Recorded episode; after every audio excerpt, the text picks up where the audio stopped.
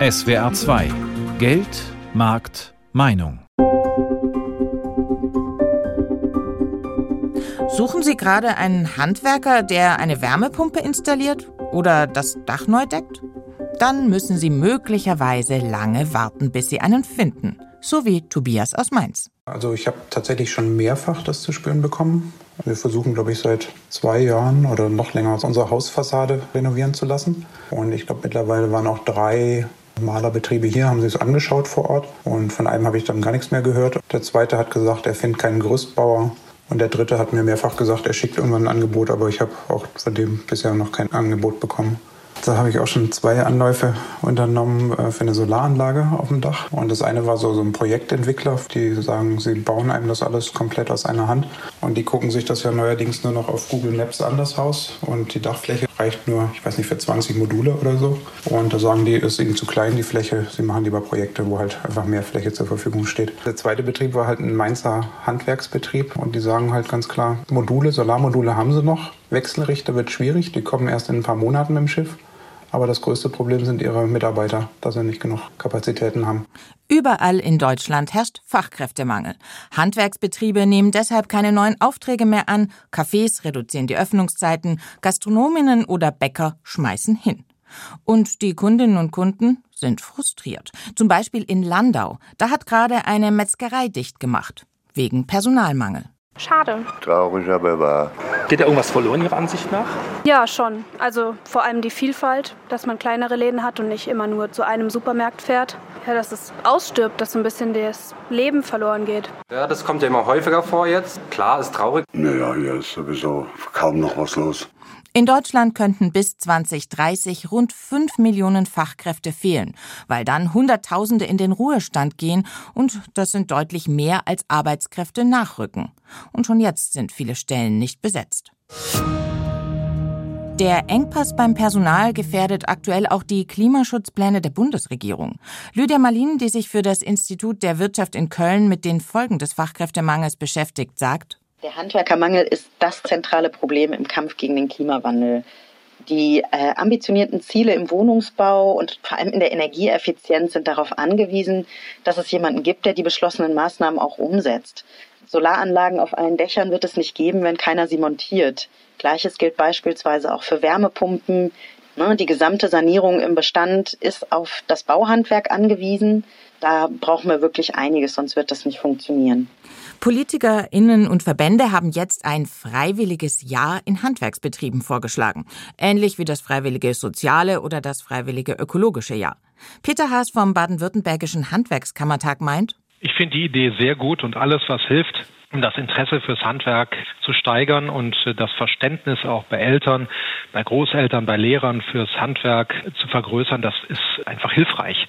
Wir sehen ein solches freiwilliges gewerbliches Jahr als eine Ergänzung der Berufsorientierung in der Schule, die ja auch nicht optimal läuft, schon gar nicht im Gymnasium, weil sie da viel zu strikt aufs Studium, auf die Hochschule hinführt. Eine solche ergänzte Berufsorientierung nach der Schule sehen wir als eine richtig gute Idee an. Also, wie lässt sich der Nachwuchsmangel im Handwerk stoppen? Oder müssen wir uns an lange Wartezeiten und ein reduziertes Angebot gewöhnen? Dieser Frage gehen wir in Geldmarktmeinung jetzt nach. Und wir schauen, wo der Personalmangel schon jetzt ganz konkrete Auswirkungen hat. Und zwar für uns alle. SWR-Reporter Wolfgang Brauer mit einem Beispiel aus Landau. Schäwers. Vielen Dank für 20 Jahre. Das Team von Weißbrots Hausmacher. Das steht mit Kreide geschrieben auf einer Tafel an einer ehemaligen Metzgerei in der Landauer Innenstadt. Mitte April hatte Metzgermeister Alexander Weißbrot seinen Laden für immer dicht gemacht. Damit endete eine über 100-jährige Familientradition wegen Fachkräftemangel. Wir haben bis zum Schluss stabile Umsätze gehabt. Wir hatten in der Spitze zwölf Mitarbeiter in unseren besten Zeiten und aufgrund von Krankheiten, Schwangerschaften, was ja ein schöner Grund ist eigentlich, und auch natürlich von Kündigungen eine Mannstärke von vier noch zum Schluss. Erklärt der Metzgermeister. Mit ihm sitze ich in dem kleinen, nur 40 Quadratmeter großen ehemaligen Verkaufsraum, der jetzt dunkel ist. Der typische Geruch von Fleisch und geräucherter Wurst hängt noch immer in der Luft. Die Waage, der Fleischwolf und die Kassen stehen noch. Die Kühltheke und die Regale sind leer. Die Schaufensterauslage ist abgeräumt. Was aus dem Laden wird, ist noch ungewiss. Aber Alexander Weißbrot hat damit abgeschlossen. Lange hat er gekämpft, um Personal und Azubis zu bekommen. Zum Schluss hatten wir noch eine Auszubildende, die uns dann leider verlassen hat, aufgrund persönlicher Umstände. Vor Jahren war die Ausbildungssituation folgende, dass es doch immer wieder Bewerbungen gab im Bereich Verkauf, im Bereich Produktion. Und es hat in den letzten vier, fünf Jahren stetig abgenommen. Okay, Metzgerei ist jetzt nicht unbedingt sexy. Dabei hatte der 55-Jährige eine Metzgerei der besonderen Art. Die Kunden kamen aus einem Umkreis von über 30 Kilometer. Er bot hochwertige Fleischprodukte an, aus Schweinen aus der Region. Außerdem noch viele andere Speisen wie selbstgemachte Marmelade oder Pesto. Aber gute Ware braucht auch gut ausgebildetes Personal. Und das fehlte. Zunächst hatte der Metzgermeister aus Landau die Öffnungszeiten verkürzt und einen Teil der Arbeit seiner Beschäftigten selbst übernommen. Zum Schluss mit reduziertem Personal war die Wochenarbeitszeit zwischen 60 und 70 Stunden und auch die mentale Belastung war einfach da, dass man nicht gewusst hat, wie es weitergeht, weil halt das Personal fehlt. Eigentlich wollte Alexander Weißbrot bis August durchhalten. Doch dann bekam er das Angebot eines Landauer Verbrauchermarktes mit großer eigener Hausmetzgerei, die ihn einstellen wollte. Deshalb schloss er schon am Gründonnerstag. Wir haben die Kunden über Flyer bzw. über Aushänge ein paar Wochen vorher informiert und der allgemeine Tenor war Traurigkeit. Schade. Traurig, aber wahr. Das haben wir hart, gell. Das ist ja nicht leid. Das könnte man noch eventuell begreifen, aber so. Geht da irgendwas verloren Ihrer Ansicht nach? Ja, schon. Also vor allem die Vielfalt, dass man kleinere Läden hat und nicht immer nur zu einem Supermarkt fährt. Was kann das denn für so ein Quartier wie hier bedeuten, wenn da immer weniger Läden sind, wenn Leerstand ist und so? Ja, dass es ausstirbt, dass so ein bisschen das Leben verloren geht. Auch Arbeitsplätze. Andere Ladeninhaber in der Straße in der Landauer Altstadt meinen. Ja, das kommt ja immer häufiger vor jetzt. Klar, ist traurig, aber man muss halt auch mit der Zeit gehen irgendwie. Was heißt das denn jetzt hier fürs Quartier, für die Straße hier, für dieses Viertel, wenn die Metzgerei fehlt? Naja, hier ist sowieso, also kaum noch was los. Und so verändert der Fachkräftemangel auch die Struktur der Städte. Es ist paradox. Auf der einen Seite ziehen immer mehr Menschen zurück in die Innenstädte. Auf der anderen Seite geht dort die Nahversorgung und ein Stück innerstädtischer Kultur verloren, beklagt Olaf Kühne. Er ist Professor für Stadt- und Regionalentwicklung an der Universität Tübingen. Das heißt, das, was wir eigentlich uns in den letzten Jahren in der Stadtplanung als Ziel gesetzt haben, nämlich eine funktionsdurchmischte Innenstadt zu haben, das wird natürlich dadurch zunehmend außer Funktion gesetzt. Was schon für den ländlichen Raum galt, dass immer mehr Dienstleister und Läden weggehen, gilt jetzt auch für die Städte. Weil eben Wegezeiten und Wege entstehen, die häufig dann eben mit dem Pkw zurückgelegt werden. Im Sinne einer nachhaltigen Siedlungsentwicklung ist es natürlich sehr sinnvoll, die Versorgung, auch die Arbeitsplätze möglichst nah an den unterschiedlichen Wohnorten zu haben. Für Metzgermeister Alexander Weißbrot beginnt jetzt ein neuer Lebensabschnitt.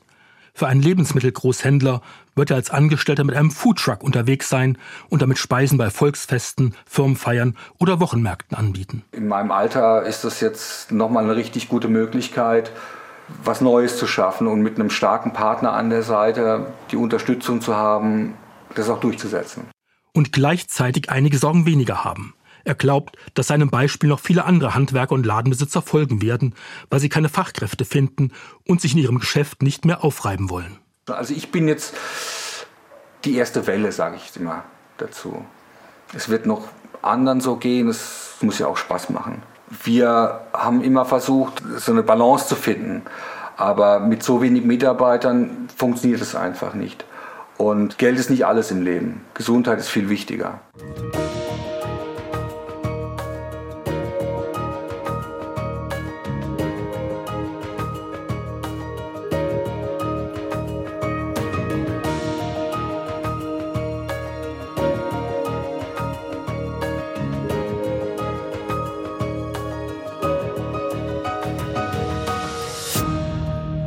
Metzgermeister Alexander Weißbrot ist kein Einzelfall.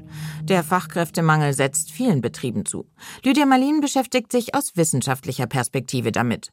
Sie ist Referentin für berufliche Qualifizierung und Fachkräftesicherung im Kompetenzzentrum Fachkräftesicherung am Institut der deutschen Wirtschaft. Frau Marlin, was macht es denn mit uns allen, also auch mit der Gesellschaft insgesamt, wenn so wie im Moment so ein Mangel herrscht? Also wir sind ja eigentlich dran gewöhnt, dass Dienstleistungen, Produkte, die wir nachfragen, immer verfügbar sind. Also was, wenn sich das jetzt ändert? Ich denke, wir müssen uns bewusst machen, dass Arbeit eben auch in den Berufen, die bislang vielleicht noch gut zu haben waren, dass da vielleicht auch Löhne steigen und dadurch auch die Preise steigen. Äh, das sehen wir schon äh, teilweise. Ähm, wir müssen uns aber auch überlegen, ähm, wie wir die Berufe anerkennen, also die Tätigkeiten. Ich denke beispielsweise an die Pflege oder so, dass die Wertschätzung und das Prestige dieser Berufe dem entsprechen muss, was die Berufe wirklich leisten für eine Gesellschaft und wie wichtig sie sind. Ich denke, da wird sich in den kommenden Jahren das ein oder andere auch verändern. Dazu kommt, ja, wir müssen halt bereit sein, unter Umständen ja unsere Ansprüche vielleicht herunterzuschrauben. Das gilt sowohl für den Endverbraucher als auch für Unternehmen. Auch Unternehmen müssen sich ja darauf einstellen, dass sie nicht mehr wie früher aus einer Flut von Bewerbern sich den perfekten Bewerber raussuchen können, sondern ähm, dass Unternehmen viel mehr investieren müssen, um die Kandidaten, die es gibt, äh, so weit zu bringen, dass sie den Beruf ausüben können und dem Unternehmen ja, nützlich sein können. Und äh, der Endverbraucher muss eben auch äh, bereit sein, unter Umständen länger zu warten oder mehr zu bezahlen. Aber trotzdem, wie könnten wir es schaffen, wieder mehr Leute für handwerkliche Jobs zu begeistern? Also wie machen wir Berufe wie, ich sag mal, Dachdecker, Metzger oder Heizungsbauerin wieder attraktiver? Die Handwerksberufe sind eigentlich sehr attraktiv. Äh, wir haben gesehen, dass sie sehr krisenfest sind beispielsweise. Wir sehen auch, dass gerade mit den Fortbildungsmöglichkeiten, Meister, Techniker zu machen beispielsweise, auch sehr gute Verdienstmöglichkeiten bestehen. Das heißt, das Handwerk ist eigentlich eine sehr attraktive Option. Das muss, denke ich, noch transparenter gemacht werden. Es muss auch aufgezeigt werden, welche Entwicklungen im Handwerk in den letzten Jahren stattgefunden haben. Das Handwerk ist an vielen Stellen nicht mehr so altbacken, wie das so landläufig gedacht ist. Also beispielsweise hat die Digitalisierung ja auch im Handwerk Einzug gehalten. Dazu kommt aber auch, dass wirklich die ganze Bandbreite an Zielgruppen angesprochen werden muss. Also nicht nur der gut qualifizierte, sondern eben auch Schülerinnen und Schüler mit Lernschwächen, Flüchtlinge beispielsweise. Das passiert im Handwerk schon vergleichsweise gut im Vergleich zu anderen Branchen. Ähm, wir brauchen aber auch, und das äh, hat das Handwerk noch nicht so ganz optimal in der Umsetzung, die Studienabbrecher beispielsweise oder wirklich leistungsstarke Schulabgänger, die es schaffen, die Innovationen, die es im Handwerk braucht, auch umzusetzen und die bereit sind, die Betriebe zu übernehmen, die in den nächsten Jahren äh, einen Nachfolger brauchen. Also schon noch einiges zu tun, wenn wir nicht in Zukunft vor noch mehr geschlossenen Geschäften stehen wollen oder noch länger auf den Handwerker warten möchten. Danke an Lydia Marlin vom Institut der deutschen Wirtschaft für die Infos. Ja, gerne. Beim Fachkräftemangel bzw. beim Kampf dagegen haben viele ja große Hoffnungen auf die Menschen aus der Ukraine gesetzt.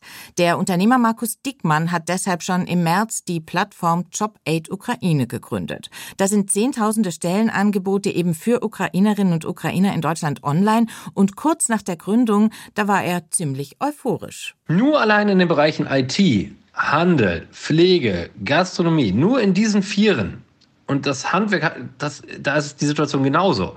Fehlen uns aktuell zwei Millionen Fachkräfte in Deutschland. Und das heißt, das ist eine große Chance. Und liebe Ukrainer, großes Dankeschön an euch, ihr rettet uns den Arsch. Aber ist es wirklich passiert? Also wie viele Menschen aus der Ukraine sind denn schon auf dem deutschen Arbeitsmarkt und damit in den Betrieben in Baden-Württemberg und Rheinland-Pfalz angekommen? Das frage ich Christian Rauch, den Chef der Arbeitsagentur in Baden-Württemberg. Herr Rauch, wie ist die Situation denn momentan? Ich denke, man muss vorweg sagen, zunächst mal hat die große Masse der geflüchteten Menschen aus der Ukraine noch eine hohe Bereitschaft und einen hohen Willen, wieder zurückzukehren, wenn der Krieg zu Ende ist oder auch, muss man ja leider sagen, der Wiederaufbau des Landes ansteht. Es wird einen Teil geben, die da bleiben werden, da bleiben wollen und dann auch ihre Qualifikationen einbringen können und damit mal einen kurzfristigen Beitrag zum Fachkräftemangel leisten können. Sie haben das Thema Ausbildung angesprochen.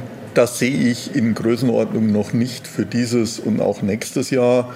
Aber mit so einer Zeitverzögerung von zwei, drei Jahren wird es auch den ein oder anderen jungen Menschen aus der Ukraine geben, der dann eine Ausbildung macht. Wir haben ja gerade Markus Diekmann gehört, also den Gründer von JobAid Ukraine, der ja doch schon ziemlich deutlich die Hoffnung formuliert hat, dass die Geflüchteten den Personalmangel zumindest ein Stück weit auffangen. Stand heute, waren diese Hoffnungen überzogen? Ich glaube, dass an der einen oder anderen Stelle die Hoffnungen zu groß sind. Ich glaube aber auch, dass noch mehr die Komplexität, wenn man das Thema Demografie wirklich dauerhaft lösen will, muss man viele verschiedene Hebel bedienen. Und diese Komplexität führt dann immer dazu, dass man sich in einfache, vermeintlich schnelle Lösungen pflichtet, um die große Herausforderung, die der ein oder andere auch als Überforderung vielleicht empfindet, gar nicht wahrnehmen zu müssen. Also ich glaube, es ist auch manchmal eine kleine Fluchtreaktion dabei. Sie sagen, da muss man viele Hebel bedienen. Wenn jetzt die Menschen aus der Ukraine nicht unser Fachkräfteproblem lösen, sage ich mal, wo könnte man denn stattdessen noch ansetzen? Wir brauchen neben den inländischen Potenzialen auch gesteuerte Zuwanderung mit den Fragen, wo gibt es auf der Weltkugel Staaten, wo es Sinn macht, hinzugehen, wo aber auch die Qualifizierungsmöglichkeiten und Qualifikationen vorhanden sind, die wir am Ende in Baden-Württemberg brauchen. Das ist dann nochmal ein ganz eigenständiges Thema. Aber welche Länder kommen denn da in Frage? Also wir brauchen ja in vielen Branchen wirklich sehr gut ausgebildete Spezialistinnen und Spezialisten. Also zum Beispiel, wenn es darum geht, die Energiewende voranzutreiben. In welchen Ländern, wo lassen sich die so einfach finden? Sie haben gerade das richtige Wort gesagt. Einfach wird bei dem Thema Fachkräftemangel gar nichts. Das ist es, das, was man sicher so sagen kann. Aber es ist auch nicht ausgeschlossen im Ausland. Also unsere Auslandsabteilung macht zum Beispiel Projekte in Tunesien, in Marokko im Bereich Elektrotechnik, genau mit der Zielrichtung Energiewende. Da gibt es ganz tolle Qualifikationen, die man durchaus, wenn man offen und mal ein bisschen äh, andersdenkend an Fragen rangeht, die einen, einen Beitrag dazu leisten können. Sagt Christian Rauch von der Arbeitsagentur Baden-Württemberg. Vielen Dank für das Gespräch. Nichts zu danken.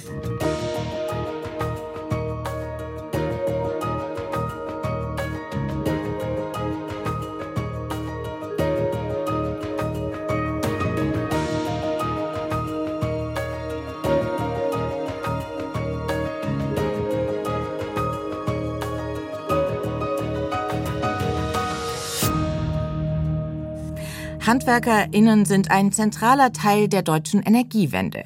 Wenn 80 Prozent des Stroms in nicht mal zehn Jahren aus erneuerbaren Energien kommen soll, dann braucht es viele Leute, die eben Wärmepumpen einbauen oder Solaranlagen aufs Dach montieren. Schon jetzt aber können sich viele Betriebe vor Aufträgen nicht retten und weil ihnen Personal fehlt, eben auch nicht alles abarbeiten. SWR-Reporterin Katharina Fortenbacher-Jahn hat den Sanitär- und Heizungsbauer Joachim Kreuz aus Schallstadt im Landkreis Breisgau-Hochschwarzwald getroffen, und zwar auf einer seiner Baustellen im kleinen Ort Tunsel. Auf den ersten Blick sieht es aus wie ein ganz normales Einfamilienhaus in freundlichem Gelb. Aber Hausbesitzer Christian Jenne macht gleich klar, eigentlich stehen wir vor einem kleinen Kraftwerk. Unser Haus produziert genug Strom für vier Häuser quasi. Mit Sonnenkollektoren auf Dach und Carport. Jetzt installiert die Firma Kreuz noch eine Wärmepumpe. Dabei ist Handwerker zu kriegen überhaupt nicht selbstverständlich. Und so ist Christian Jenne. Sehr froh, deswegen kriege ich jeden Morgen Kaffee. nee, klar, ähm, die haben so viele Auftragseingänge, das ist äh, Wahnsinn. Ne? Bin froh, dass ich das halt äh, letztes Jahr schon angestoßen habe, ne? das Ganze auch mit der Förderung von, von der KfW oder von der BAFA. Jetzt äh, ist es eine ganz andere Situation. Jeder will weg vom Öl und Gas und ja, ich habe noch eine, eine gute Zeit erwischt. Dass er es gut erwischt hat, davon ist auch Lehrling Chesem Mhetbi überzeugt. Er hat in Tunesien Maschinenbau studiert, wollte hier weiter studieren in der Corona-Zeit. Aber das war zu teuer. Dann habe ich viel im Internet gesucht. Ich war mich wirklich sehr viel beschäftigt mit meinem Computer, Handy, überall und Inserat von Firma Kreuz halt im Internet gesehen und ich habe mich auch beworben. Etwas mit Zukunft, mit Hightech zum Anfassen. Wir haben das Szenario der Bewerbung deutlich vereinfacht, so dass ich im Prinzip mich mit einem mobilen Endgerät innerhalb weniger Minuten bewerben kann. Dann haben sie mich angerufen und dann haben wir ein Vorstellungsgespräch gehabt und das hat geklappt. Jetzt bin ich seit zwei Jahren bei Firma Kreuz. Ich brauche nicht 15 verschiedene Formulare ausgefüllt. Ich muss die Nase sehen. Passt es? Mache ich den Mensch damit glücklich? Ist er technisch orientiert? Kann ich ihn begeistern? Das ist hier offensichtlich gelungen. Ich fühle mich sehr wohl und ich habe viel Interesse an Technik. Das ist wirklich sehr, sehr interessant, finde ich auch für mich und für meine Zukunft auch in der Branche. Sehr sicherer Job. Ich habe keine Angst. Inzwischen ist es bei Joachim Kreuz gang und gäbe, dass seine Leute von den Baustellen Videos und Fotos für Instagram und Co. mitbringen. Es ist nicht so, dass man das mal eben nebenher macht. Das braucht Zeit, aber die Zeit nehmen wir uns gerne, weil es sichert unsere Überlebenschance. Viele Stunden jede Woche bastelt das Team an Posts. Und trotzdem, sagt Joachim Kreuz, reicht es hinten und vorne nicht. Sehr schwierig, ganz ehrlich, sehr schwierig. Ich frage sogar Freunde von mir, ob die Interesse haben. Anlagenmechaniker ist wirklich ein sehr guter Job, ein sicherer Job und sehr gute Arbeit. Aber das sehen viele junge Menschen anders. Zu viele. Eine gefährliche Entwicklung für die gesamte Gesellschaft, findet Joachim Kreuz, gerade in seinem Job, den er Zukunftsmacher nennt. Wir müssen jetzt liefern, wir wollen liefern, wir müssen die Wärmewende und die Energiewende in der Bundesrepublik voranbringen. Aber wir brauchen die Menschen dazu. Der ganze komplette Berufsstand ist sowas von derartig unterbesetzt im Verhältnis zur Fülle der Aufgaben. Und die hatte uns ja bisher schon ordentlich beschäftigt. Und das, was jetzt kommt, äh, ist gewaltig. Und genauso gewaltig sind die Hemmnisse. Das eine ist der Fachkräftemangel und auch die Materialengpässe haben sich noch einmal verschärft, berichtet Joachim Kreuz. Bestellungen, die wir Anfang des Jahres gemacht haben, sind noch nicht da. Und Kunden werden böse, ich sage das einfach mal. Ich verstehe die. Die warten, die warten, die warten. Das heißt, er muss sogar Aufträge ablehnen. Kunden, die zum Beispiel auf eine klimafreundlichere Heizung umstellen wollen, kann Kreuz frühestens ab November einen Beratungstermin geben. Das waren natürlich bisher Zeiträume, die waren überhaupt nicht vorstellbar. Knapp 20 Leute sind es im Moment im Betrieb. Sechs neue sucht er gerade, händeringend, vom Azubi bis zum Meister. Zwei Dinge wünscht sich Joachim Kreuz besonders. Einmal mehr Offenheit. Wenn wir im Handwerk keine Menschen mit Migrationshintergrund hätten, könnten wir die Läden schließen. Das ist Fakt. Einfach auch mal um eine Lanze zu brechen für die Menschen, die, die zu uns kommen. Wir brauchen die dringend. Und wir sind mehr als froh, dass wir diese Menschen haben. Und ich kann die Diskussion um Zuwanderung nicht mehr hören. Und ganz besonders sieht Joachim Kreuz jetzt die Schulen gefragt. Betriebsbesuche oder Praktika, da kann er sich viel vorstellen für Schülerinnen und Schüler. Wir müssen uns neue Formate überlegen. Die haben den Kontakt nicht zu uns. Und wenn ich als Mensch zu etwas keinen Kontakt habe, dann bin ich auch wenig bemüht, mich dafür zu interessieren. Ich kenne es ja nicht. Und da sehe ich die Hauptschwierigkeit. Und dann hat Joachim Kreuz noch eine große Bitte an die Kunden. Es sitzt keiner im Kalten. Wir werden es immer irgendwie hinkriegen, dass geheizt wird aber halt äh, mit viel Improvisationstalent und der Bitte um Verständnis, wenn es einfach dauert. Die Energiewende fordert das Handwerk, und zwar an vielen Stellen. Bis 2030 sollen zum Beispiel aus Klimaschutzgründen sechs Millionen Wärmepumpen installiert werden. Andreas Müller ist Geschäftsführer beim Zentralverband Sanitär Heizung Klima. Herr Müller, dafür brauchen Sie ja nach eigenen Berechnungen etwa 60.000 Installateure zusätzlich. Wo sollen die denn herkommen? Es gab ja mal die Überlegung, Ausbildungszeiten zu verkürzen, also zum Beispiel in so einer Art Crashkurs Leute auszubilden, die dann Wärmepumpen anschließen. Eine gute Idee? Die ersten Überlegungen, die da sind, klar, die gingen in so eine Richtung, ob man eben auf ganz bestimmte Produktbereiche eben dann nur so eine Art Teilqualifizierung Digitalisierung macht. Also man kannte das ja vor Jahren vom Solateur. Das war so eine, so eine Aktion. Das sind ja keine geordneten Ausbildungsberufe. Das sind ja nur Teilqualifizierungen, wo man irgendjemanden bescheinigt, dass er irgendwo ein paar Wochen an einem Kurs teilgenommen hat. So ist ja die Frage, will er auf so einer Basis dann sein geordnetes Berufsleben dann starten? Äh, wohl nicht.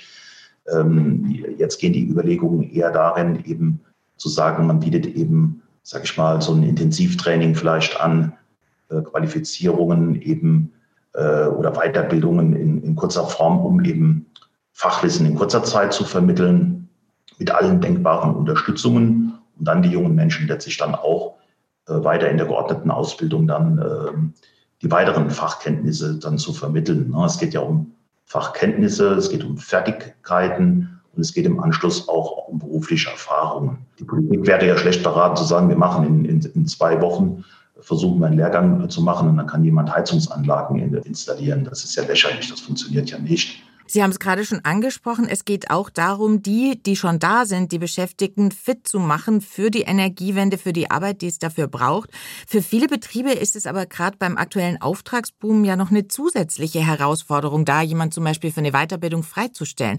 Also welche Unterstützung auch von politischer Seite brauchen dann die Unternehmen? Ja, die Betriebe benötigen schlicht und einfach vielleicht auch einen kleinen Incentive, also einen finanziellen Anreiz, äh, dann zu sagen, okay, Ich schicke eben einen Mitarbeiter trotz der angespannten Situation nochmal in die Weiterbildung, weil das ist ja auch wichtig zur Fachkräftesicherung. Es geht ja nicht nur darum, neue Fachkräfte zu gewinnen, sondern auch die, die da sind, zu halten.